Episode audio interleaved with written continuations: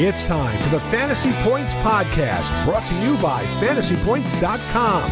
Top level fantasy football and NFL betting analysis from every perspective and angle, from numbers to the film room, with a single goal to help you score more fantasy points.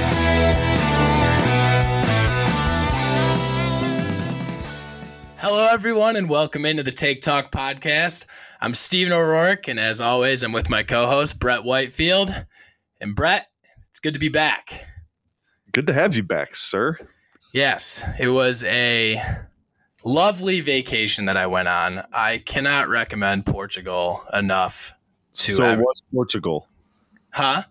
So it was Portugal you were in. Yes. We debated internally if it was Iceland or Portugal. Yes, it was Portugal.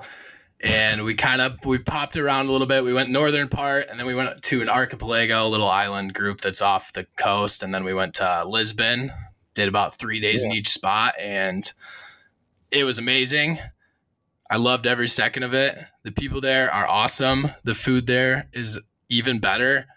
And it just like I love cities that are walkable and that's just all that it is there.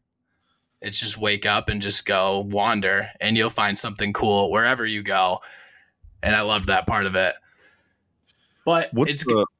Oh, sorry. I was gonna say, but it's good to be, I'm feeling refreshed and ready to go. It was like the perfect. I went like f- pretty much like full dark mode. I didn't. I think I used my phone a little bit when we were at the hotels to just kind of like keep updated on some stuff. But like, I basically told everyone like I went dark. I went off the grid. Wanted to just like focus on vacation, focus on like hanging out with my wife because I feel like I rarely do that. Like I've always got my head in seven different spaces, thinking about a- million different things. And so it was good. It was nice to just like completely ignore. Well, I mean, I warned everyone, but basically, like, completely ignore the world for a little bit and just like focus on that because I like feel like you never like when do you ever really get to do that? Very true. What was the weather like there this time of year? I've been to Portugal myself, but it was pretty much just 65 and either sunny or cloudy every day. so no ocean dipping for you. No, I didn't. I thought about it when we were on the island because I looked up the water temp and it was like 63, 64 degrees.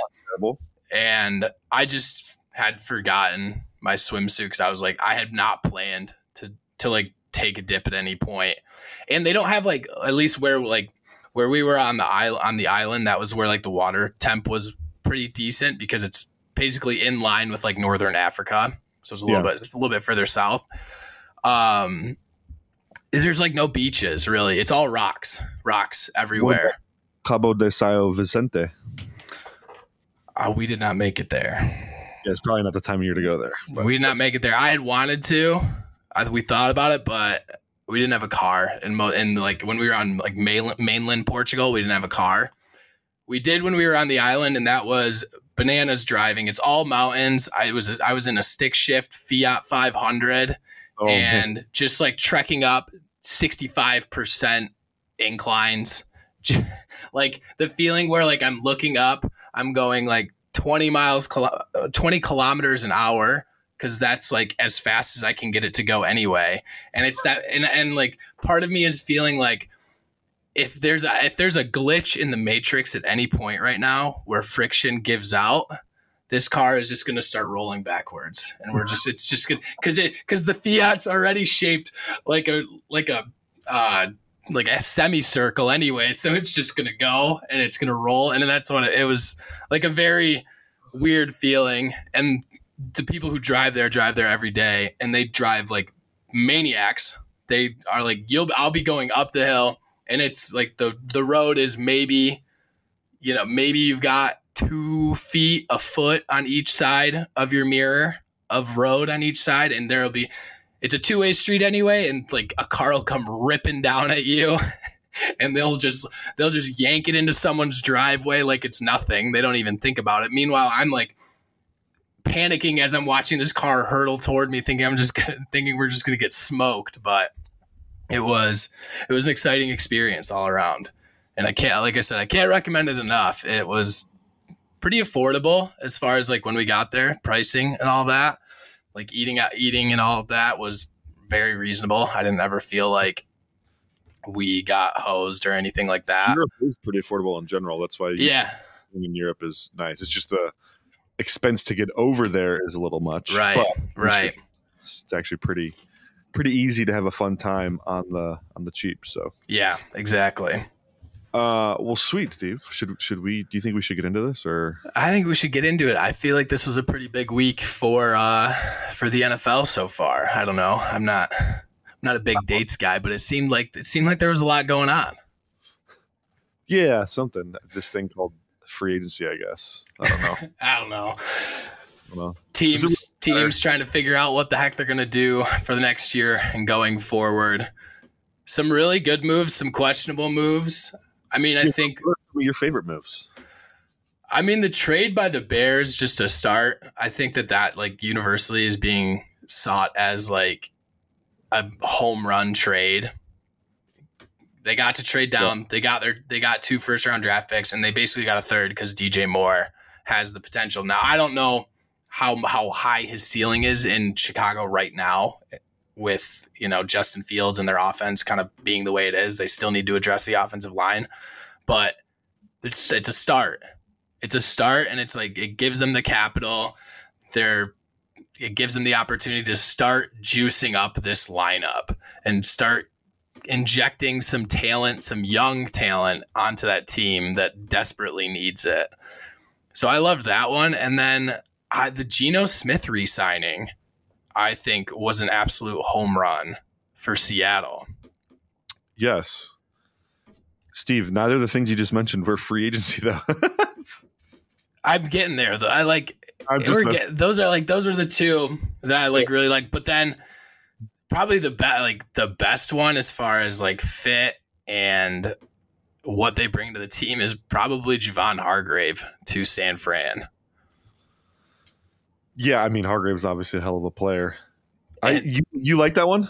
I like it in the sense that it just makes that front four in, insane. I mean, with the pass rushing chops that he has, which like I San Fran has had some decent talent in the interior, but a lot of it has been more of just uh, like controlling the line of scrimmage guys. Like Armstead isn't a super insane pass rusher, and then they've kind of had a rotating cast of guys in there as well. I think Hargrave immediately brings like that much more juice to their pass rushing chops and um just down in and down out. Now he's still kind of a liability in the run game, but that's Uh, That's an understatement, but yeah. yeah but that's but that's Here's- not a huge that's not a huge concern for San Fran. I feel like they they have a their linebackers are solid and they have enough around him that you can kind of shield him a little bit in the run in run defense. Yeah, I if you look at it from what they're going to need to do to beat the other good teams in the NFC, I don't think Hargrave, Hargrave actually really helps them. Um, I think the if you play the same game they just played and Hargrave's on the team, I think the Eagles still run the ball for 200 something yards. I mean, that's Which So, that's yeah, that's true. beyond that, Steve. I don't. I I think Hargrave's a great player. He's obviously going to make them better, but how much better? I think it's it's it could be incremental because what they're going to now do is they're going to have to play Arik Armstead on the edge full time, especially on pass downs specifically. Right. I don't love that for him. He's a much better pass rusher from the interior. In my opinion, That's like true. technique. Javon Hargrave is obviously a better three technique than he is uh, a nose tackle, which we've seen repeatedly. So now it's an interesting situation where you're, t- yeah, you are getting better at three technique technically, but you're, is it? It's probably incremental. I don't know. They're they're also losing a couple other good players in that D line. So Yeah. I think it was an expensive way of fixing that, and it, and now you kind of have like a embarrassment of riches at one spot. Now, granted, those Yeah. three, is, I mean, they're going to get pressure on the quarterback. Like Armstead can still win outside; it's just not his strength. So I think that Armstead, yeah, he doesn't really bring you a ton on that if you move him outside. I just like that what Hargrave brings as far as just bringing the continuing to bring tenacity to that defense, to that defensive line. I think that it's a defensive line you can't really have too much talent. And if I'm like, if there was a spot that I'm going to bolster and I'm going to over invest in, that's the spot I wanted. That's the area I want to do it in. Yeah, I agree. I mean, the other thing that's probably I'm probably overreacting to, but is like Kris Kocurek, their D line coach, is probably the best in the business. True. I'm guessing he had some say in this and probably liked the fit. So if he likes the fit, then I guess I'm forced to like the fit. So, but it's But- it, it is interesting because maybe and maybe this is just recency bias or I'm you know thinking fondly of previous classes, but as far as free agency classes as a whole, this one didn't have a ton of like juice. yeah, I don't. Yeah, probably that's probably true. There's a lot of like there were a lot of functional signings and there are a lot of functional players who definitely who obviously can make a team better, but we I it wasn't the the top shelf well known people that I feel like we have every we have every once in a while. yeah, I mean the market may be bearing that out actually, Steve, because you're not seeing any any market resetting contracts, right? Right. Like Orlando Brown Jr. signed four year, sixty four million. That's probably under what I think he thought he would get. Jawaan Taylor did get the four year, eighty million dollar deal, which is big for sure. But there's not like every year it seems like there's somebody that resets the market for the position. Right. really hasn't happened. I mean, in, interior O line's kind of this. It's actually probably a, a step down from where it was a year ago. Edge, you know, Marcus Davenport, the best edge available edge defender, signed a one year, thirteen million dollar deal. Yeah. So there's there's that. The corners, all the corners got less money than I thought they would. To be fair, The corners, uh, even the running backs, I thought would go would get a little bit more than what they got. Like every run, every running back contract that's been signed outside of like franchise tags has been like reasonable. I don't like. I'm not looking at it like, oh my gosh, that's an that's an, a gross overpay or like why would they be investing that much money there? Like I feel like a, like you said, a lot of teams are becoming a little bit more frugal, a little bit more you know forward thinking with their with their contracts a little bit more than they had in previous years which you know you and I and Chris were kind of talking about that yesterday just that it's their teams are being forced to think more consciously of this as like you said the you had said in the chat like quarterback contracts are going way up and the guarantees in quarterback contracts are going up. Tackle contracts are going up. Cornerback contracts are going up. Wide receiver contracts are going up. Not necessarily the ones in free agency but those top tier guys their contracts the resigns are going up. And so there's like these premier positions are getting so much more money and are being like GMs are being forced to allocate a higher percentage of their cap to these positions, especially if you have someone in house that they're being forced to like to not immediately be like, okay, I like this free agent. He's the top free agent. Like, let's just get him in the building and, like you said, reset the market. Let's give him the, you know, the big contract that you think that's you think is going to happen. Yep, I think there's a, few things at play. I, your first point was that um, the free agency class might not be that good, which I think is there's truth to that for sure. So teams are being smart with what they're giving these guys. You talked about the the cap inflation. That's a big deal, and the quarterback market is outpacing the cap market, if that makes sense. Yes. quarterbacks the, the amount quarterbacks are getting paid is going up faster than the cap is rising so everyone's been using the cap as an excuse to give quarterbacks all this crazy money when the reality is, is we're at, we're actually past the point where it makes sense so i, I do think that's that's a, a thing also steve a, a low-key thing that's happening and i think we touched on it a little bit in our chat yesterday but the the voided year syndrome that's striking the league right now void the voided year stuff on contracts is kind of new in the way that it's being deployed right now. Right. It's kind of like um you think back to the use of the executive order for a president. Yes. Super rare. And then all of a sudden George W. Bush gets a second term. He starts using it like, you know, he's I don't know, an emperor. He's like Oprah. It's like Oprah giving away things to the audience, except he's like executive order, executive order. Right. And then Barack Obama governed the same way, and then Trump governed the same way, and now you're seeing the same thing from Biden. It's like, oh, they, they discovered this, you know, loophole in the, the legislative system. So they're using, well, that's what teams have done with the voided contracts, like the voided years on contracts. They're adding these voided years. And I, at some point, the the chicken will come home to roost. And I think you're seeing teams really struggle. Like the Eagles have been kicking down the can down the road for a while, Right. and they've done a miraculous job even keeping the guys they've kept, which is crazy. But they had they also had to lose some guys. Um, the Saints, obviously, every year it seems like Right. they're having to go through gymnastics to get under the cap. So Kansas. City as well is another one that like Yeah. always you see they're like it's like they have thirty three thousand dollars in cap Yep. space. But real quick, hilarious. explain just for the listeners and for those who aren't informed, like explain what a voided year is, just real quick. Because even I, Yeah. even I had to ask yesterday. I would like, you know, you hear the term get thrown around, and it, like it doesn't always get explained. So just real quick, explain to the listeners like what what you mean by voided years. So the voided year can be done in two different ways.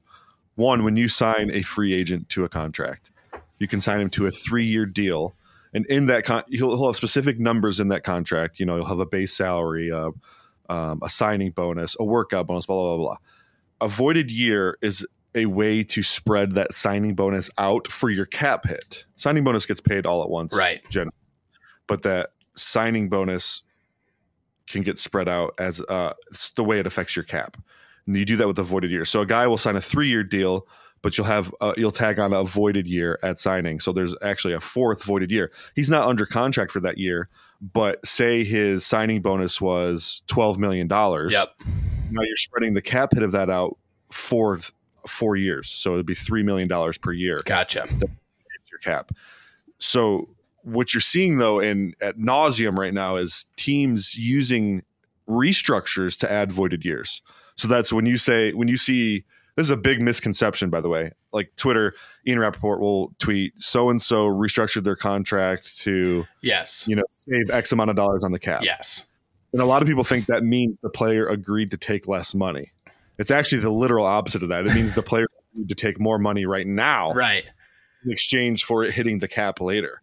And so when teams restructure a player, they are now adding, you know, there's different parameters. I'm not a salary cap expert, so there's a limit to how many voided years you can add, et cetera, Sure. et cetera. Sure. Sometimes contract size. But um, so when you see a restructure, though, what that means is a team added at least of one voided year onto their contract and are spreading the remaining sign their signing bonus out or they're converting base salary to signing bonus. And this that's the most common one. So a player um here here's a good way of looking at it. So let's say you are under contract with the Philadelphia Eagles and this coming year you have a 10 million dollar base salary. And then so say your base salary with your bonuses combined you have a 18 million dollar cap hit. Right. Well, I can then convert your base salary to signing bonus, add a voided year, and now I can spread that $10 million out for the amount of time remaining on your contract plus the voided year. So, say you had three years left, plus I added a voided year. Now I can save basically $7.5 million on the cap this year, Right. but I have to pay that in future years Right. if that makes sense. So it it's a it's a can kicking down the road process, and it I think when you looked at the state of the salary cap availability for each team heading into free agency, there weren't very many high numbers. Of course, you had like Chicago who had like you know a literal war chest. Right. They were they were in the position where like they literally had to spend money. they actually had to, or else they would get they were going to get fired. Right. Houston was in the same boat, right? Yes, they were Um, up there as well. We've been to Chicago. I think Carolina may have had some money. Long story short, there was really like eight teams that were actually above, functionally above the cap at at the time of free agency, at the time of legal tampering. So like eight teams actually had discernible cash to spend on free agents, where there was this big group of player, or big group of teams that had only enough money to cover their draft class or a couple operating expenses. Then there was a bunch of teams that were over the cap but really there was like at the time of legal tampering there was like eight teams that actually had money to spend so i think that's driven the market down a little bit now obviously a lot of those teams end up clearing space whatever blah blah blah blah that's not the point Point is is not a lot of teams had a ton of cash to play with and you're even seeing this with like the lions Right. who were like in good cap situation. They didn't have a ton, but they didn't. They weren't cash poor Right. either. Even the, they are adding. They're doing some voided years on some of these guys. Yeah. Um, Yeah. Cam Sutton's year one cap hit is like three million dollars or something. Yeah, and they just like they like they just restructured um Charles Harris was another one that That actually was a renegotiation. That wasn't a restructure. Oh, okay. So he Charles Harris actually willingly took less money to stay. Which So- you don't see that too often. That speaks to the culture going on in Detroit. Kaminsky, same thing. He Yeah. he was offered more money to play elsewhere. He stayed in Detroit. He took a two year, eight and a half million dollar deal. But what's crazy is he has like one million in guarantees next year, and he's only getting paid two million dollars this year. So it's literally a bet on himself contract where he thinks, "Hey, if I play well this year, I get a really nice raise next year." I respect that. Respect that. And so that actually kind of segues into what I kind of wanted to talk about today is everybody's kind of grading free agencies and all like all the moves and all that. What I kind of wanted to do was just take a look at some of the teams that made some more splashy moves. Obviously there's teams that make, you know, ticky tack moves here and there, but you can kind of start to glean what a front office like where it's what direction a team is going. How competitive do they think they are? What what do they kind of forecast their season to be? And so I kind of wanted to just run like talk about free agency in the scope of what we think we learned from what we think we learned from these signings or from these moves, whether it's signing or even letting guys walk and and go from there.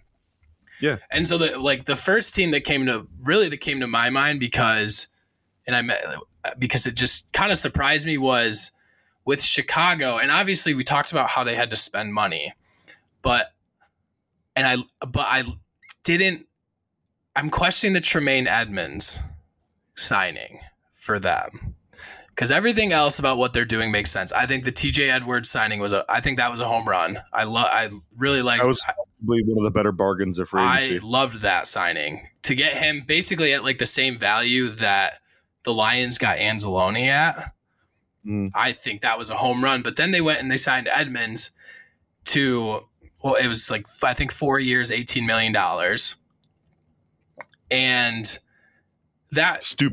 it didn't make sense to me, especially after they had just let Roquan Smith walk. Now, obviously, Edmunds and Roquan Smith are completely different players, but what do you what do you see their vision as to like why why bring both Edmunds and Edwards in at position at a position that you know arguably you and I are talk about it pretty frequently, but like arguably is one of the least impactful overall on a defense as far as the difference between like a mid-tier guy and an upper level guy. Yeah, some of it is probably just comes down to they had to spend some money. Right. I don't know. I the Edmunds deal is really confusing, but I, I do think they had to spend money. I was looking at their free agency and I was like, oh wow, this TJ Edwards deal that's a really savvy deal. Super get it. savvy. The minute like it was the it was like one of the first to break. And like right away it was like holy cow, how did they get him for that cheap? Cuz Did they get a two back for Roquan Smith? Or- yes, yes they did. So I was thinking like, oh wow, they traded Roquan, Roquan, get a second round pick, and then they they replace him with a good player, but someone who's not going to cost them a hundred million dollars, Right. like Roquan cost the Ravens. Right. So I was like, what a what an absolute gem of a decision making process there. And then they went and signed Edmunds and kind of threw all that away. I didn't really did not like the Edmunds signing. It just didn't. I, I, I don't know. I don't know what I learned from that other than that they had to spend money. They Yeah. basically of everything, Steve, so far. I mean, it's it's actually crazy. They've signed a quarterback. They've signed a running back. They've actually even signed a fullback. They've signed they signed an interior offensive lineman. They've signed a defensive lineman. They've signed two linebackers. They signed a defensive back. It's like holy crap. They traded for DJ Moore. They're they're they're resetting the roster. That 100% like I I know we know like they're resetting, revamping that roster cuz that roster was old and it was lacking talent. And so mm-hmm. I'd like they're definitely trying to get younger. I thought they would take like if they were going to make a swing, I thought they were going to take more swings as far on like offensive line guys especially in a draft that has that has talent on the offensive line, but isn't super like offensive line talent heavy. I thought that they would take it. I thought they would take a run at like a McGlinchey and some of those like mid, like the upper tier offensive line free agents. And I, I was kind of surprised that they didn't, but it, it like that's what Chicago's doing is they're like I said resetting, revamping, and I get that. I just think that you know you're competitive. What you get to be competitive as a head coach, as a front office, you get three to four years. Yep. And I just don't. My only qualm with it is that like I just don't see how Edmunds raises the ceiling of this team over the course of the four years to a level that like I think you could have used that money maybe differently and thrown it at different guys. Still, I think that Chicago is doing the right things and taking the right steps to become a competitive team and give Justin Fields a chance. Yep. Which may this may have been about that too. It's like, hey, we got to we have to raise the competitive level of the team to actually properly evaluate Fields. Right. That, that could have been part of the math too. Uh, you mentioned offensive line. They did sign Nate Davis to a three-year, thirty million dollar deal to play, presumably right guard for them. Yes. They were also tied to um, McGlinchey. They lost the bidding war there to uh, to the Broncos. But when you look at what the Broncos paid, like, okay, cool. I'm I'm probably happy they lost the bidding war. Yeah. But that was a lot of money. Um. Yeah. Other than that, though, I think I think that that is definitely what it is. Like we got Chicago's thinking they got to raise the competitive bar. Right, and they've you know they've been very active players in it so far. Probably will be going forward as well. Yeah, exactly, and I wouldn't be surprised if they continue to try and wheel and deal through during the draft and things like that. I think they have a lot. They have a lot of ability to be mobile in the draft and kind of position them, position themselves how they want to. It's a it's similar to you know how the Lions were previously, where you felt really good about their ability to maneuver and go and get the guys they want and things like that. And I think Chicago has that same type of maneuverability with you know obviously their cap room and their uh, draft capital that they have. Juxtaposing the two situations, I do think there's some similarities for sure. But the one thing the Lions did exceptionally well is they didn't make any long term commitments to anybody Yeah. in those years of the rebuild, which is good. They they drafted well. They allowed those guys to step up and play. And then you you really get to evaluate your draft classes that way. And now and now this was the first year they really actually it's the first year they signed any free agent to a multi year deal. Which this is that was the next team that I kind of wanted to jump to a team that again was pretty active and has been tied to a lot of different different names. They signed two cornerbacks. They signed a running back. They've they've been very they've been active. You've seen the name floating around a lot. You know they were rumored to be a part of the Jalen Ramsey trade, things like that. But overall, they've been active, more and like you said, more active than they've been since Brad Holmes has come to Detroit. And I think that what we Detroit is continuing to send the message of how they're building this team. And it's they are building it through guys that they specifically believe in that bring a certain culture to their team, which I think like Cam Sutton fit that. David Montgomery fit that as well. I mean, he there was a quote from um Poles that had or yeah, I think it's Poles, right? That had said that like Montgomery was a huge facet in like keeping the locker room intact during their season this year, a season that was Yeah. wrought with like you know, it was pretty bad. And so like he was a big reason for that. And so you like Detroit is continuing to go after high character guys that have talent and then they also are continuing to do the thing where they they want to take a chance on an upper tier talent that may have that may have lost their way because of injuries or things like that in the way they signed Emmanuel Moseley because Mhm. I the this contract and what they're doing it reminds me so much of exactly what they did with the DJ Chark signing last year. It's a guy that has shown he can compete at the at the highest level. He's shown he can be, you know, an upper level cornerback, like a second cornerback, even low tier first cornerback. It's just he I mean, he's, he's actually been pretty darn good the last couple of years, and he was on pace to have his best season by far last year when he got hurt. Right. And he's been, you know, he's been affected by injuries a little bit. And they're taking a flyer on a guy that, you know, he, I think a lot of guys are seeing the culture that's being built in Detroit. And it is, he's taking a bet on himself of like, after the, I think I'm going to over overperform this year, what I've shown, and I'm going to get a better contract next year. And that seems to be what Detroit likes to do is they like those one year prove it deals on guys that have shown to be like have shown to be solid NFL players. And they've also shown that they're not going to overspend or they're not going to chase a guy just for the sake of chasing a guy. Yep. So that Detroit's Detroit is just continuing to show what what we th- what we've believed them to be, and it's it's impressive because I uh, like I feel like this was a free agency period where everybody wanted them to really go in all in heavy, and they haven't totally done that. They've they've obviously dipped their toes and gone after a couple guys with Cam Sutton, Moseley, Montgomery, but those are I've we why you kind of walk away feeling like those are pretty sensible signings and pretty good. Oh man, when so I mean I'm I'm trying to remove my bias, but like I I don't think a team has had a more impressive offseason. We we talk needs, by the way, like they aggressively attacked their biggest need, which was cornerback. Yeah.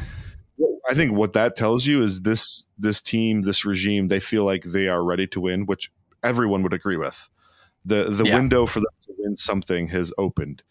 And they couldn't as much as we all would love for them to also draft a quarterback a cornerback at six or eighteen or whatever. The reality is is in a, in a season you're hoping to exceed expectations you're not going to go into that season hinging everything on a rookie cornerback. No, you're just not going to do it. No, so they double dipped. They they hit it out of the park with the Sutton deal, and then I think Moseley is the best signing of free agency so far. For the the risk reward potential is absolutely massive, and it cost them six million bucks. Right. It's like compared it to the Chark signing, hundred percent true the the only difference is I would say Moseley's best football was at this stage was better than Chark's best football. Yeah, that's. I mean, Mo, Moseley has definitely been a number one corner. Fantastic player when he's healthy. So, and I, everything you hear too is that he's recovered well from the ACL. I think the last formal update we had gotten about Moseley's injury was around playoff time. Yep. Uh, the his trainer, the 49er staff, and a doctor all said that he he would for sure be ready by training camp, and he might even be able to participate in OTAs, which like just massive, massive dub.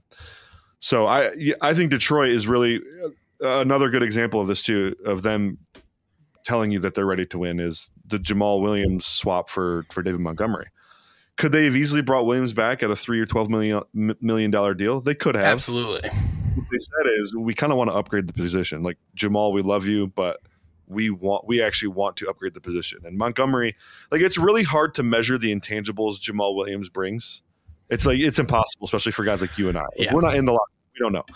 So th- there's value there for sure. But on the field, from an on the field standpoint and player performance standpoint, you cannot deny that David Montgomery is a massive upgrade over Jamaal Williams, and he's three years younger. So I'd much rather have a 25 year old on a three year deal than a 28 year old on a three year deal. Yes, um, Jeremy Reisman actually put out a tweet this morning, uh, just kind of his final thoughts. Excuse me, hold on, I have to correct you. Friend of the show. Friend of the show, and and for, former guest, probably a guest that we'll see at some point later. He actually he made a great point of I he said I don't know if Jamaal Williams ever reaches what he did this year and I feel more. I feel confident that David Montgomery's best season is still ahead of him. And I thought that was a. I thought that was a perfect way of putting it.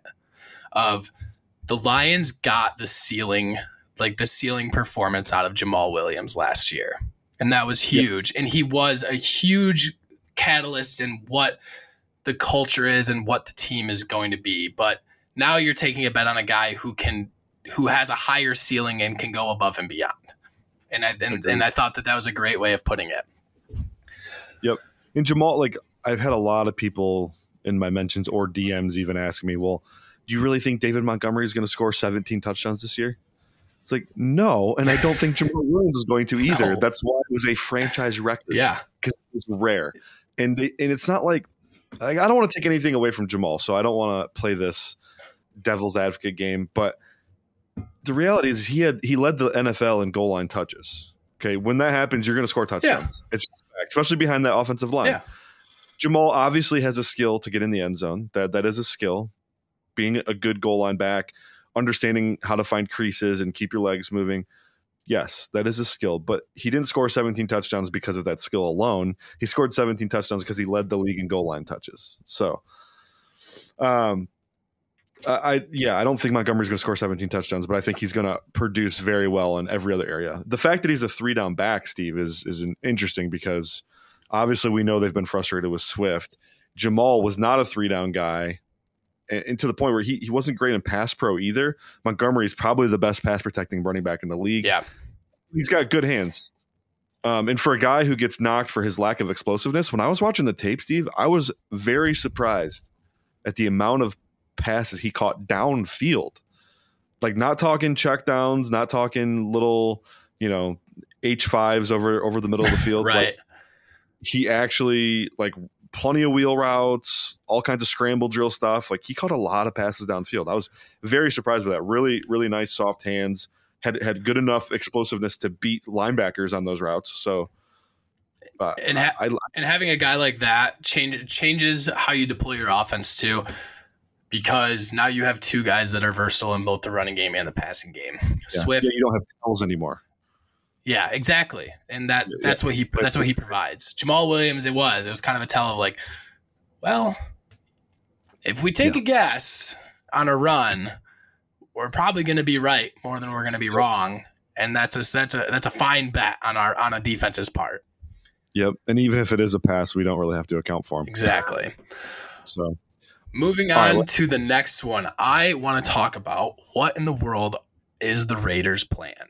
What do the Raiders want to be? Who, what are they trying to do? Because absolutely none of the moves that they made seem to even correlate with the others. It felt like a, it, it honestly feels like watching an 11 year old play Madden and sign free agents that he likes because of because they play for his favorite team in real life. That's what it kind of felt like. Like why they go and sign Jakobi Meyers when you have Hunter Renfrow in the building. You let Derek Carr go, but then you sign Jimmy Garoppolo. And then you trade Darren Waller for a third round pick, which that I think is kind of a I don't know, I don't hate it for both sides.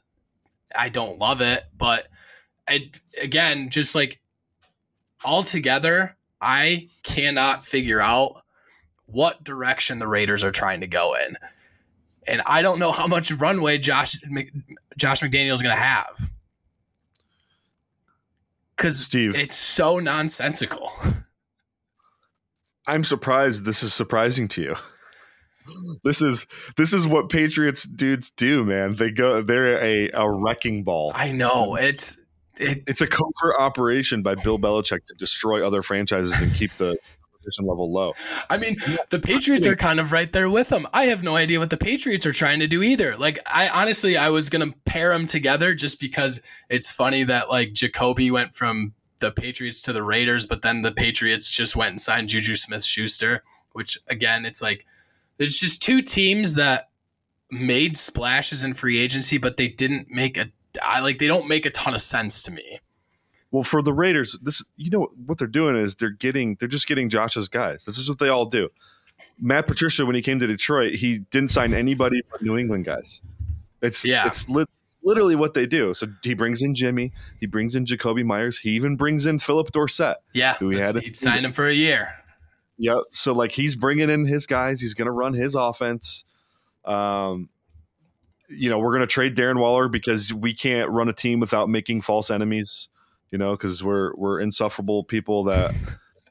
I'm just I've had it with these guys. Like when when are they going to stop? When is the league going to stop hiring It New England? This has to be the last straw. Like it, I like it has to be It really does. because this is. I mean, Watch the Raiders are going to go win the Super Bowl. yeah, right. I, I'll eat my hat live in front of everyone. I will eat a hat live on camera for everyone to watch if the Raiders win the Super Bowl this year. And that I will hold myself to that because, like, it, it is like the Matt. I mean, Matt, you think of Matt Patricia in Detroit and just like some of these Charlie Weis back in the day, like some of these guys, it's just like they're, they just make yeah, it's just like I want to try and create the team that I had that I just left. Flores in Miami, Joe Judge in New York. It like the list is honestly endless. It just it's always happens. This is what happens.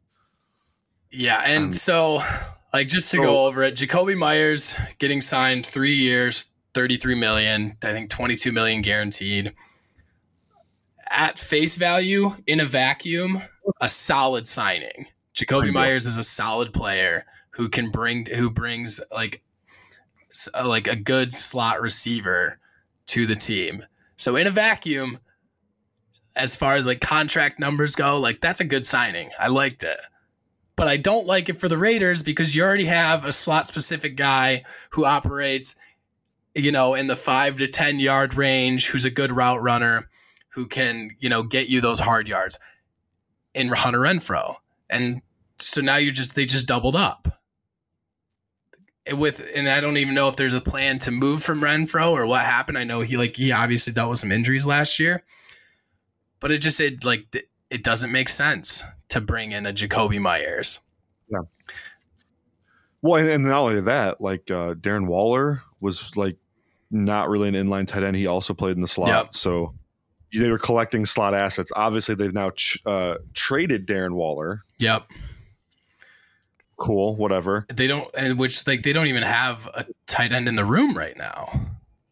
Well, yeah, that's true. What are they going to do with Hunter Renfrow now? What are they going to? Davante Adams plays in the slot some too. What like what what's what's happening? Like go twelve personnel. Well, what tight ends are they going to use? I mean, it's it is really hard to see what's happening. Yeah, and like of all the receivers to go get, like I think a Darius Slayton or a DJ Chark, that would have made sense to me. Yeah, to replace um to replace Hollins. Yeah, yeah, it's like an, it would be an upgrade and a guy who can you know who's who's younger, who has shown that they can they can um, make plays, especially with like some not great quarterback play. Like Slayton's been he has some hands issues, but he's been solid playing in New York with Daniel Jones, who up until you know this year and even then has never played that great. And DJ Chark was in uh, was in Jacksonville through before Trevor Lawrence came along, and he always he he had a couple blow up years, and even last year he looked good in Detroit when he was healthy. It's just it's a team that they're I like the guys that I felt fit for them and for their needs. Um, they just didn't go get. Yeah. Yeah. I uh did they have they done anything on defense yet? I don't think they have, have they? Nothing that I've nothing that was splashy enough to Jerry, Jerry Tillery. Yes, Robert that was it. The Tillery. Uh, uh, yeah. But other than that, not a lot of defensive signings, which was like abhorrently their weak spot last year, has been their weak spot for the last five years. And yeah, their their big splash signing was going and signing Jerry Tillery, who is like slowly leaking out of the NFL as he gets his last, last, last, last, last chances with a couple yep. teams here and there. Um, the we'll talk about one more team and then we'll get you out of here because you have a million things to do including releasing a draft guide tomorrow, which is going to be insane. But the last one that I that like caught my eye is a team that upgraded a position and and we're kind of staying in the NFC North here, but um the Vikings. I liked what they did at cornerback. A team that again, like they had a very defined weak spot last year on their team and the cornerback position was was bad. Their pass defense overall struggled. They were the worst. I mean, they were one of the worst, and at times they had they had a stretch where they were genuinely like one of the worst in NFL history. And they went and they let Patrick Peterson walk. They go and they get Byron Murphy, and then they also uh, bring in um, Isaiah Oliver or Josh Oliver. Sorry, which one? Tight end Josh Oliver.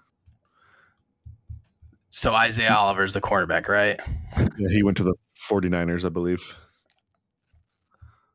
Then my Unless I'm mistaken. where is he now? I'm Isaiah Oliver is yeah, the corner from from Atlanta, the big slot corner. He went to San Francisco. Oh, that's I made a mistake. I was reading it wrong.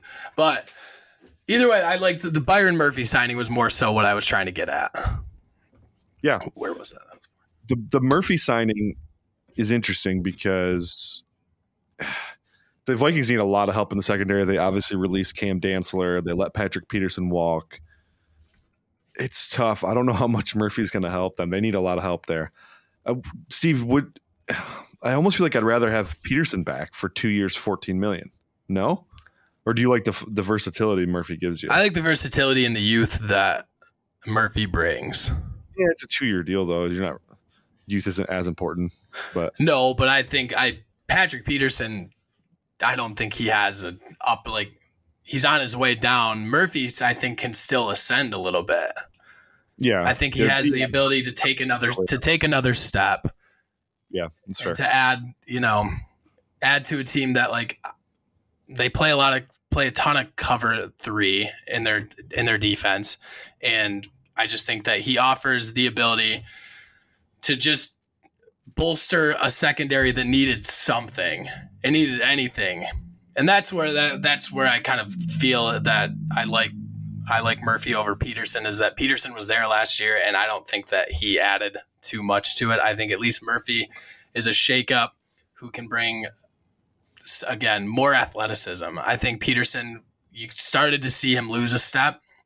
His he's he's technically still very sound, but his overall athleticism is starting to slip, and I think that's where Murphy offers a step up in the athleticism and the step up in the, like a little bit more playmaking ability for the Vikings. Yeah, I don't disagree with that. I mean, Pete, the cover three they run really helps Peterson kind of get back to a, a sustainable level of cornerback play, but he was a liability on on vertical concepts for sure. Uh, Murphy will give them some flexibility too. So even if they go draft an outside corner, maybe they like Murphy in the slot, or if they draft a slot corner, they can keep Murphy on the outside. I do like that component of it. The other moves they've made though have been weird. I think the Josh Oliver move was the weirdest one of the entire offseason so far. Three years, $21 million for your backup tight end. You're going to have to pay Hockenson probably market setting money next year. Yeah. Or is that this? Yeah, next year. Hockenson's going into year five, right? Yes. Yes. So uh, that extension might even get done this offseason. I don't know what they're thinking. They gave up a second and a third for Hockenson. It kind of seems like they probably shouldn't value tight end two that much. No, especially after like the Irv Smith experiment failed. It just didn't work out. And Yeah. and again, like that's you brought in you brought in Hockenson to not have to do this exact thing. And so like the offensive move, yeah, that I don't I don't like that one, but the um, I like taking a flyer on Marcus Davenport and I like bringing in Byron Murphy. I think that that off again, it's a de- it was a defense that needed something. The offense, we'll see. They re-signed Mattison as well, Yeah, they but they're not. It doesn't look like they're bringing back Dalvin Cook.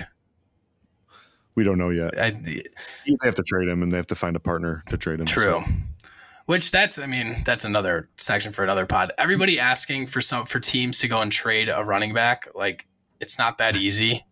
Like I've like like not at all. like for example, I've seen it with the Lions. Everybody, like, I've seen a bunch of fantasy people who are like, "Now trade D'Andre Swift." It's if if it were that easy, I don't think he would be in Detroit anymore already. He, yes, he's not going to spend an extra minute here than he needs to. Yeah. So mm. like, I I love. I've seen a lot of fantasy people tweeting "free D'Andre Swift," and I'm like, "Free him from what? His weak mentality." his his inability to play through injuries, to to his inability to sack up and play through injuries. Is that what you want to free him from? Because if so, we're waiting. Yeah, and if you like, the, he's never going to be a bell cow. Stop Right. stop imagining he's going to be a bell cow. He's not. He can he can hardly be a half cow. Get it? oh my Uh. goodness. Um, I love Oh, I go up fr- Vikings though. Free agency does bring out a lot of good takes, and because this is Take Talk, I did have to talk about this. I think my favorite thing I saw this week was, and it was just I, I saw it a couple times on Twitter from like not anybody reputable, but just like fans throughout you know Twitter. A couple times I saw people who are jumping on being like, "Can't believe my team signed a guy that's 65 overall and a guy that's 67 overall."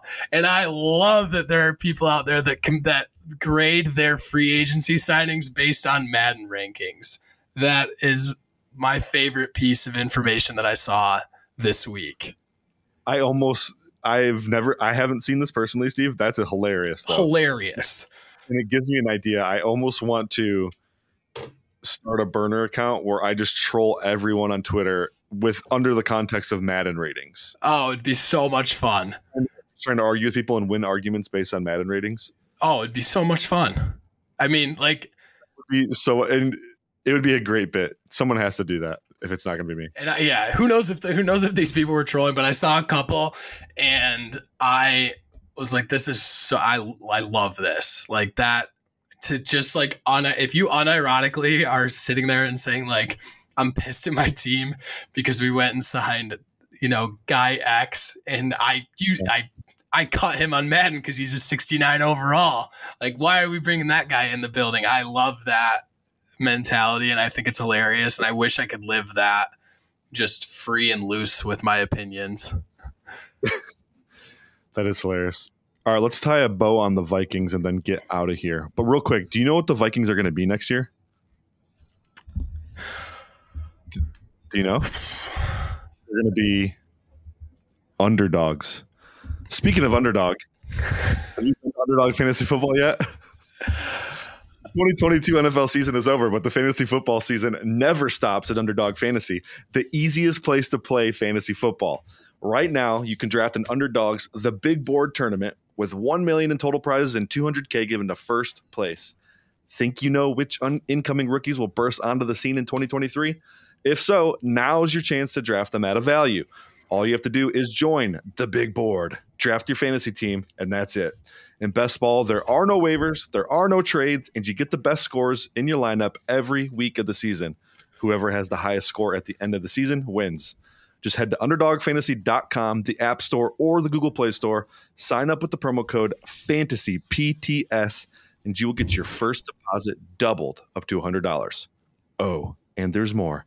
Sign up using the code FANTASYPTS at Underdog, and you'll get a fantasy point standard subscription for just five bucks. That's Underdog Fantasy, promo code FANTASYPTS, and remember, new Underdog users who sign up with our code get a fantasy point subscription for just five freaking dollars. All right. They're still getting away with that, huh? I thought I thought we were putting an end to that, but they're still getting away with that. Um, you went on and it stopped it stopped the protest. So Minor plug though, I know that our guys at Fantasy Points do do a live, are going to do a live show on or a live show live stream on Wednesdays doing best ball drafts. Uh, I advise to was, it what? was last it was last night. Yeah, but they're going to be doing Is it? what? What day of the week is it, It's Thursday. I thought it was Friday. Nah. Yeah, so Wednesday night, Yeah. seven thirty p.m. Yep. Tune in. Chris Wecht, Scott Barrett, I think Graham Bar. I'm sure Graham Barfield will hop on a couple. Like Like Thomas T, like the producer of the show, he's he jumps in there as well. Yeah. it's good. It's good content. Uh, Chris and Thomas really know their stuff. I'm not so sure about that Scott guy though. we're still trying to figure him out a little bit. I'm trying to figure Scott out, but so, Um. Well, Yo, I'm oh, sure we'll. Vikings, Steve. I want to say one thing about the Vikings. yes. What their signings have shown me is I don't think they think they're ready to win. I think I think they know last year was a little bit of an anomaly. One year deal with Davenport, two year deal with Murphy. These are like band aid type moves, not uh, not let's push the cart forward type moves. So I don't know. That's that's my take. You you wanted to know what I thought we were learning from these moves. That's what I think we're learning from these moves. Yeah, and I I think I agree, and I think that's incredible self awareness if that is their view, because not a lot of teams can do that. Not a lot of GMs can look inward. Not a lot of coaches can do that, knowing the backlash, the potential backlash that will come with you know regression. Yep. Like it's they know they're gonna they know they're gonna hear it from the fans because not everybody's reasonable and can understand that their one score record was absolutely absurd last year and what they did is so hard to repeat that to even make a bet on it would be pretty insane. Agreed.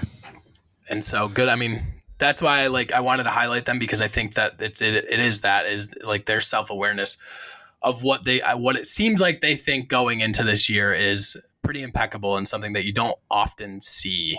A lot of times you do see that where it's like sh- it's like shit. We just won this many games. We have to go all in. We're there. We're right there.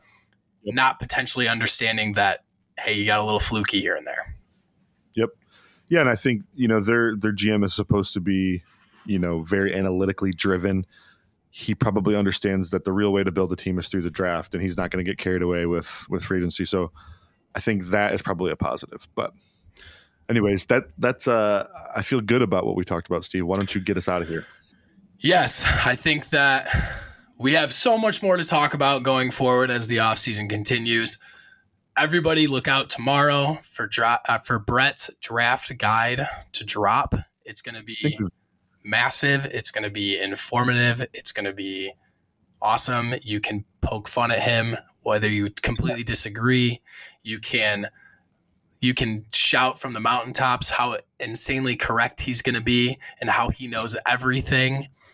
Um, and also to supplement that, don't forget to listen to Brett uh, with his On the Clock podcast, which is every day up until the draft. And he this week dude, you had just five knockout punches in a row for guests. Just an insane lineup. And so I like cannot stress enough to our listeners that if you're thinking you don't get enough of Brett's voice in your life, especially now that he's upgraded his sound and he has that ASMR voice going, it's even more pleasing to listen to like go listen to the On the Clock podcast because he's got, like I said, he's got some insane guests. He had Thor Nystrom on. He had um, P- he had PFF Steve, Chris Wecht appeared in the beginning of the week. Like just Danny Kelly tomorrow. Danny Kelly tomorrow. He had um, Ian Cummings on. Like just an insane list of guys. And so like please read the draft guide tomorrow.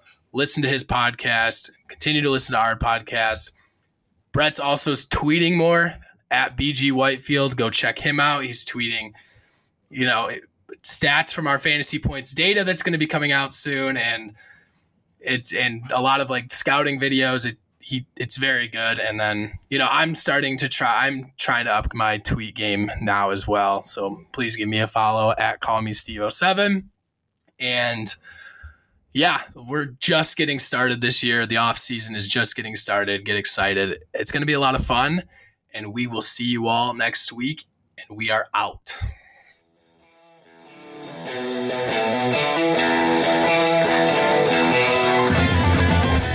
Thanks for tuning in to this edition of the Fantasy Points Podcast. Remember to subscribe, rate, and review on your favorite platform. And come join the roster at fantasypoints.com.